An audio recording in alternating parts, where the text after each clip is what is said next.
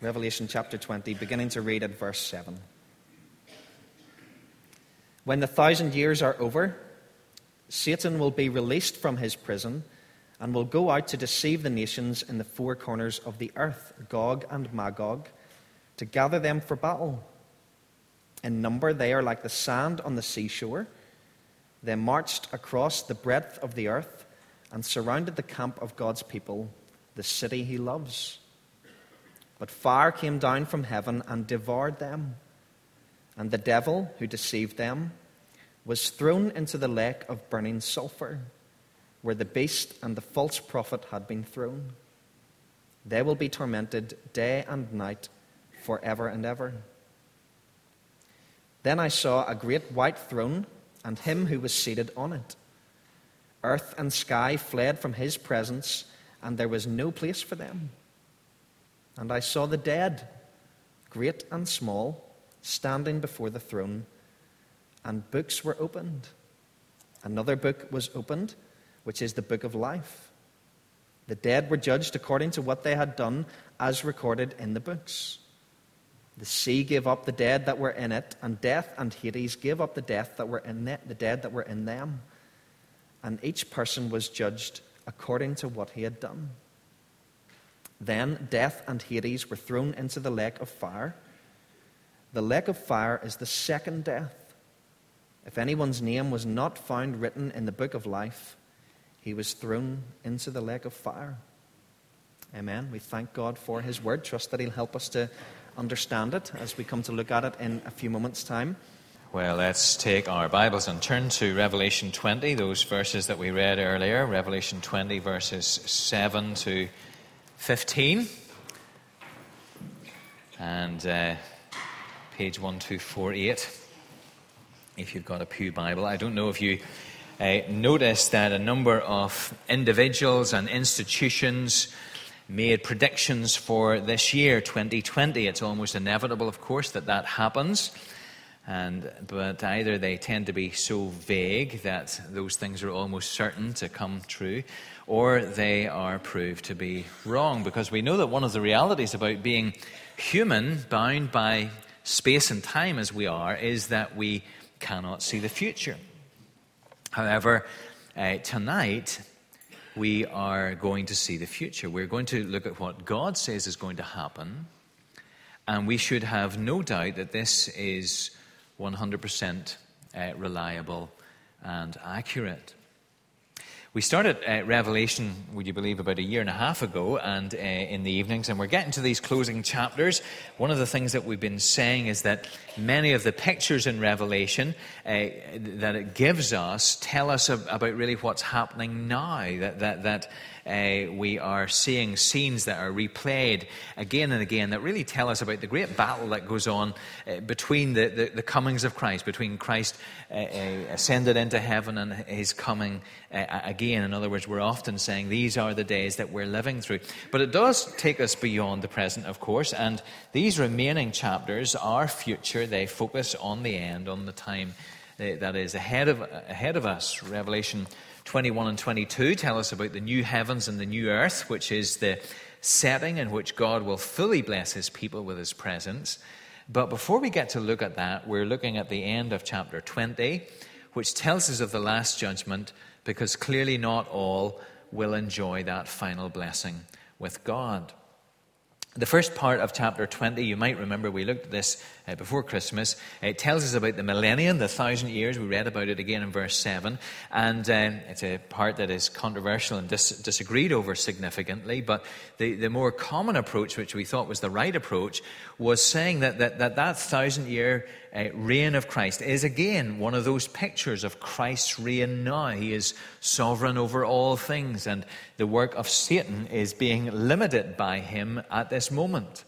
He is, in that sense, Satan is, in that sense, imprisoned, so that while there is persecution, we do live in a day of gospel opportunity within the world. But then we come to verse 7 and we read that the thousand years comes to an end, Satan is released and we've said before that this seems to refer to a time of relative freedom that Satan will have just before the end. He is pictured here uh, stirring up a great battle against God's people, so that it seems just before the end there will be a really, really difficult time for the church, uh, not just in certain places, but everywhere. So much so that the church almost seems, uh, in other places in Revelation, it suggests that the church almost seems to go under. But then the end will come. The devil will be thrown into hell, symbolized by the lake of fire in verse 10. And there, there he joins uh, the two beasts, which stand for satanically inspired false religion and false ideology. And that brings us to this last section of the chapter, this scene of great judgment from verse 11. What do we see? Well, we're immediately introduced to a throne in verse 11. Christ is on the throne. It's a great white throne. It, it speaks of his power and his purity. So, whenever we make judgments, uh, someone might well say to us, uh, Who are you to judge me? Because you're far from perfect yourself. But we cannot say that to Jesus. He is someone who has the right to judge, he has the power to. He is perfect, so he has the right to. This judgment, in fact, is really the only judgment that is truly fair because uh, all judgments have uh, limited knowledge down here, but his judgment will be with full knowledge. He knows all things, he knows motives. Uh, there may be protests, but there will be nothing to appeal for because nothing will have been missed. We see that the earth and the sky flee from his presence. It's not saying that they are uh, no more, perhaps, but they are renewed, reconstituted into the new heavens and the new earth. We'll see something of that in the coming weeks. And then we see that there is this judgment. The dead are gathered before him. And you see that no one is missing. Those who are who have died at sea, whose bodies were never recovered, they too are there. The, the sea has given them up. Those who are in death and Hades are given up. The point is that everyone who has ever lived and died is there. It reminds us, of course, that it is with Christ that we must deal. Those who say, well, it's up to each one to follow their path faithfully, whether that be a Christian path or an Islamic path or a Buddhist path, uh, it's up to them to do that. But that's not what the Bible says. All come and stand before the Lord Jesus. There is one judge, one mediator between God and man. And all types of people are there, great and small, as verse uh, 12 says. so no status will exempt you. You cannot send an apology. You cannot send a representative. All the distinctions that mean so much down here, great and small, will ultimately mean nothing on that day. We do well to remember that. Now, we maybe need to step back just a little bit and, and ask that question what happens when we die? Well, when we die, whether a person goes to be with Christ or goes to hell, they still await this final day. So let, us let's, let's see this uh, with the catechism, the catechism that, that attempts to, and we're going to look at the confession later on as well, these two documents that our church uh, uh, stands upon that says and says they sum up what the Bible teaches. So the catechism in questions 37 and 38 tell us uh, about this very helpfully. 37, what benefits do believers receive from Christ at death? The souls of believers are at their death made perfect in holiness and do immediately pass into glory, and their bodies, being still united to Christ, do rest in the graves, in their graves, till the resurrection. That's the resurrection is what we're reading of here. Verse 38 What benefits do believers, or question 38, what, what benefits do believers receive from Christ at the resurrection? At the resurrection, believers being raised up to glory shall be openly acknowledged and acquitted in the day of judgment, being made perfectly blessed in the full enjoying of God to all eternity. So you see, when a believer dies, their soul, the essential them, goes to be with Jesus. Remember, Jesus said to the thief on the cross, Today you'll be with me in paradise. But their bodies go to the grave. Now, their bodies are not unimportant. Their bodies will be raised at the resurrection and transformed into bodies fit for eternity. Resurrection bodies. Uh, Jesus' resurrection body is a sort of a, a model, a type for us uh, on that, uh, for that. So, so, in that period between our souls going to heaven and waiting for this general resurrection and final judgment, well, this is sometimes called the intermediate state, this intermediate period while we wait for our resurrection bodies. And so, believers at the moment eh, with Christ are, are waiting for, could we say, the fullness of their salvation? No, there's not anything perfect about their situation, but they're waiting for the fullness of their salvation, for they've not yet received their resurrection bodies. So, King David is there now. Apostle Paul, Billy Graham, countless loved ones. We know they're waiting for the, the general resurrection, which happens at the same time as this final judgment. And the awful opposite equivalent is true for unbelievers. They go to place of torment, but await this day of resurrection and judgment. So, on this day, then, when Christ returns and Satan is cast into the lake of fire and the judgment of all mankind takes place, everyone who has ever lived, will ever live, is gathered, and believer and unbeliever are there. And it looks at that point as if the general resurrection has taken place. It's implied by the fact that they're standing before the throne. And you notice that there are books brought out. And some of the books record deeds, and then there's another book, the book of life. And what happens is that the dead, what we're told here, the dead are judged according to their deeds. And then, if anyone's name is not in the book of life, they're thrown into the lake of fire. Now, this is what the Bible has already told us. Sometimes people say, oh, you know, all these pictures of judgment, they're really just in Revelation, aren't they? Well, let me give you a number of verses. They're, they're on the screen. You'll probably not be able to read them, but I'll, I'll read them for you. Ecclesiastes 12 and 14. For God will bring every deed into judgment, including every hidden thing, whether it is good or evil. Matthew 12. But I tell you, Jesus speaking, that men will have to give account on the day of judgment for every careless word they have spoken. For by your words you will be acquitted, and by your words you will be condemned. Acts chapter 17, 31. For he has set a day when he will judge the world with justice by the man he has appointed. Romans 14, 10 and 12. For we will all stand before God's judgment seat. So then each of us will give an account of himself to God. 2 Corinthians 5:10 For we must all appear before the judgment seat of Christ that each one may receive what is due to him for the things done while in the body whether good or bad. So we cannot just say, well, Revelation is picture language.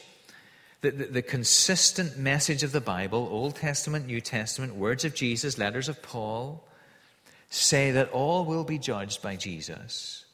He's the judge of all the earth. Now, some of us probably are thinking, well, now, hang on, I, I'm a Christian, and whenever I asked Jesus to be my Lord and Savior, I thought that that meant no judgment for me. Well, Let's look at this a little bit more closely. Uh, the confession tells us that, that all people will be judged. This is what it says in chapter 33, uh, section 1. All persons that have lived upon the earth shall appear before the tribunal of Christ to give an account of their thoughts, words, and deeds, and to receive according to what they have done in the body, whether good or evil. So, how does that work for a believer who has no condemnation.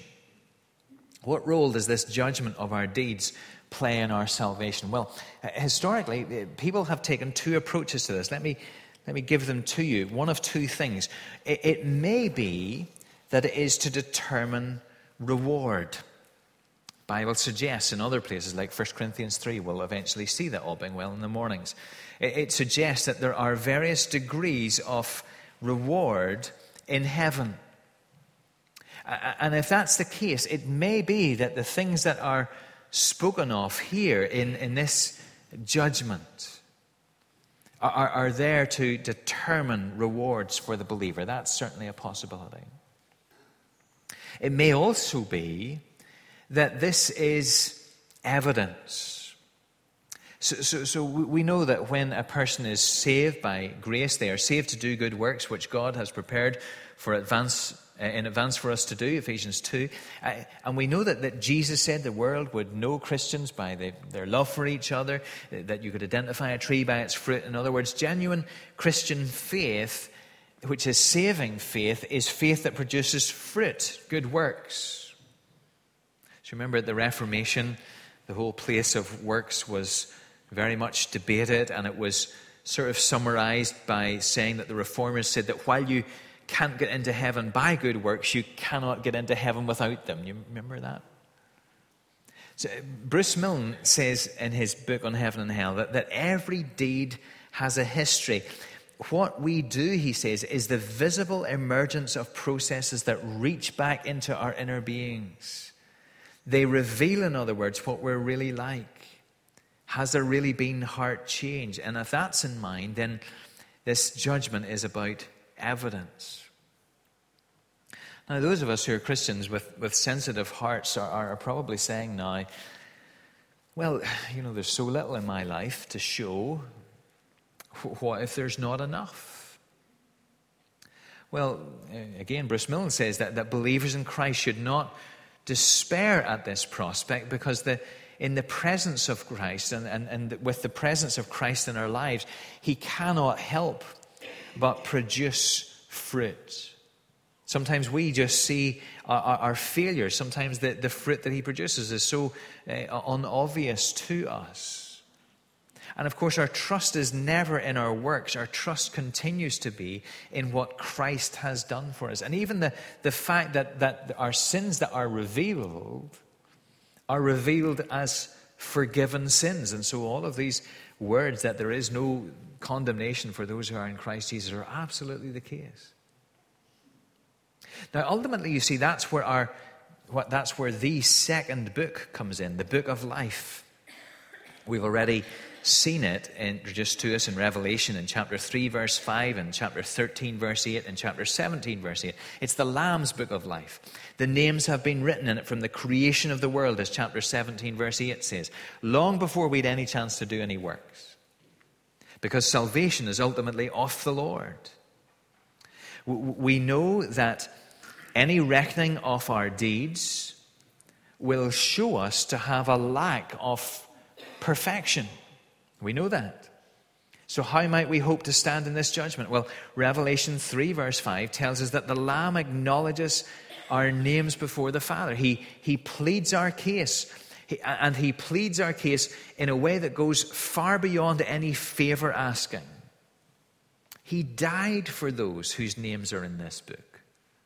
He has shed his blood for them so that their sins are already paid for. His, his perfect righteousness has become theirs, and so there is a welcome for them. Now, we're going to learn more about the, the destiny of the believer in the coming chapters in Revelation. It's wonderful. But this scene is not over because then death and Hades are thrown into the lake of fire. Again, the Bible has promised this that the last enemy to be destroyed is death. But also, though the lake of fire was prepared for the devil and his angels, we see here that those whose names are not written in the book of life are also thrown into the lake of fire. Having continued in their rebellion, they have no substitute to plead their case, no Savior to acknowledge their name before the Father. And we might want to, to suggest that, that, like so much of Revelation, this image of the lake of fire is just that an image. Indeed, we've referred to it as that. But, but it is an image that speaks of something absolutely awful, absolutely conscious, and absolutely unending. And some of the most fearful words about hell are not actually given by John here in Revelation, but by Jesus, who speaks of the, the worm that does not die and the fire that is not quenched. So remember what we said at the beginning. We said that tonight we were going to see the future, that we were going to see something that will happen. The Bible leaves us in no doubt that there is a judgment, that there will be a judgment. As Paul said in Athens, God has set a day when he will judge the world. And if God has set a day, there will be no U turns, there will be no extensions. It is set. Here's Bruce Milne again. When all allowance is made for the accretions of metaphor and vividness of imagery, the portrayal of that event and its outcomes are literally overwhelming. We must each appear in the presence of uncreated holiness. We must stand naked and alone before the judge of all, who has given us our lives and called us to use them in all their parts and possibilities in His service. To fail in that judgment, as in ourselves we invariably must, is to face a destiny of awesome gravity. Hell is for real and portrayed in language that removes all doubt concerning its fearfulness. Quite simply, it is all that we do not want to experience. How might we avoid it?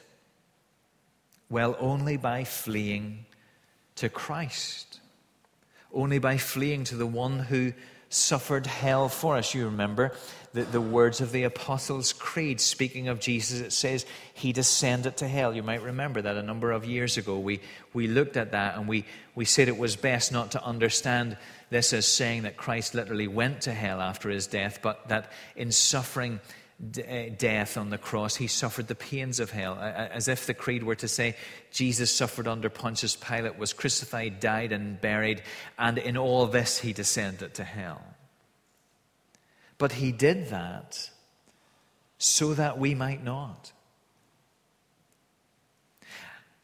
And friend, if you are here tonight and you know that were things to continue as they are at this moment, that this is where your path would take you, then surely you must see what you should do.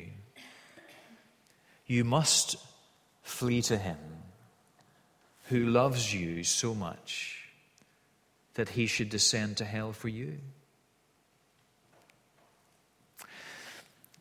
Very briefly tonight, really, as we sort of wrap up, there are three, I think, final and further sort of applications, sort of implications of all of this.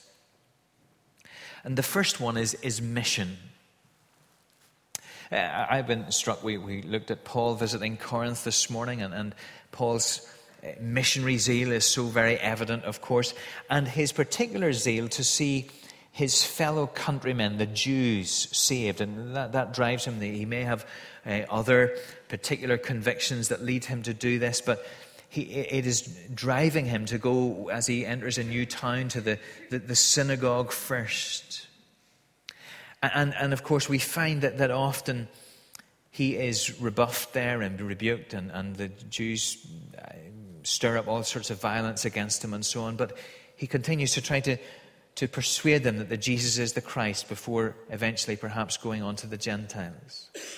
And we wonder, what, what is it that, that motivates him in all of this? Well, part of it must be this. In Romans 9, he says this I have great sorrow and unceasing anguish in my heart for those of my own race, the people of Israel. But he says, For I wish that I myself were cut, cursed and cut off from Christ for the sake of my brothers, those of my own race, the people of Israel. I have great sorrow, unceasing anguish in my heart unceasing anguish. What, what is it that causes him to use such language?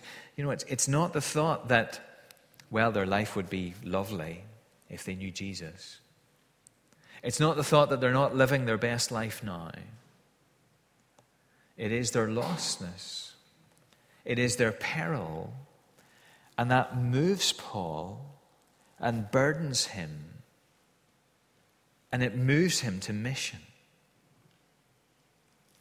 And the question is if, if we believe this, and, and friends, you know that, that we cannot cherry pick the Bible. We cannot take the bits that are comfortable and set aside the bits that are uncomfortable. But believing this, then, as we do, we must ask ourselves how does this move us? And what does it motivate within us? Mission. And then endurance. Eh, so the Westminster Confession again talks about this a little bit in, in section 3 of chapter 33. It says this As Christ would have us to be certainly persuaded that there shall be a day of judgment, both to deter all men from sin and for the greater consolation of the godly in their adversity. Then it goes on. Let me pick up those two phrases. The second first the greater consolation of the godly in their adversity. You see, when, when we are wronged, and this is, this is a word maybe, maybe even more for many of our brothers and sisters and in places where it's tremendously difficult to be a Christian. But let's apply it to ourselves. When, when we are wronged and ill treated, especially for the sake of Christ, we do not give up. Because wh- while we pray and long that those who oppose us may come to Christ, we know that ultimately the judge of all the earth will do right, and every wrong will be righted, and all will be well. And so we keep on keeping on. And so the thought that, that God is the judge, that, that we can leave all things to Him, ultimately that helps us to endure and to keep going. Endurance. And then lastly, godliness. Because it also says, the confession there says, that the certainty of judgment should deter all men from sin. Now, that's not just the unbelieving world.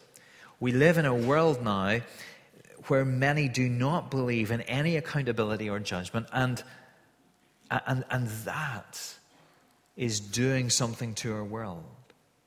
But this is also for believers. Peter writes to Christians and he says, Since everything will be destroyed in this way, 2 Peter 3, this is, 2 Peter 3, since everything will be destroyed in this way, what kind of people ought you to be? You ought to live holy and godly lives as you look forward to the day of God and speed its coming. I don't know about you. As you, as we read about standing before the throne, as we read about our thoughts and words and deeds being weighed, forgiven though they are, didn't something in you say, there really needs to be a bigger seriousness in my life about the things of God? There needs to be an earnestness where there is complacency. There needs to be there needs to be a repentance where there is sin. There, there, there needs to be a living with the consciousness that, that a day is set. Didn't you think that? And feel that? Well, that's exactly right. Peter says, Remember that and live holy and godly lives. God has set a day when He will judge the whole earth. And since that is the case, we ought to be those who are fleeing to Christ, trusting in Him wholly. We ought to be those who are motivated to mission. We ought to be those who are able to endure because the judge of all the earth will do right. We ought to be those who are living holy and godly lives. Let's pray that God will help us.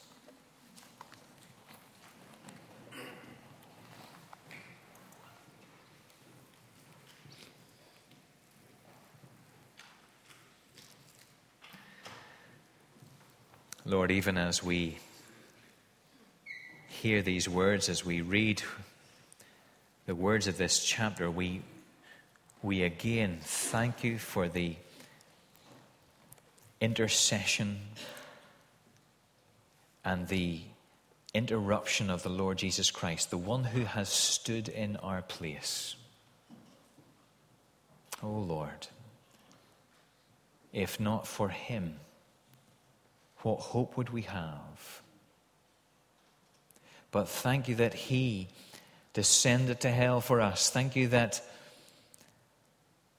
our penalty has been paid.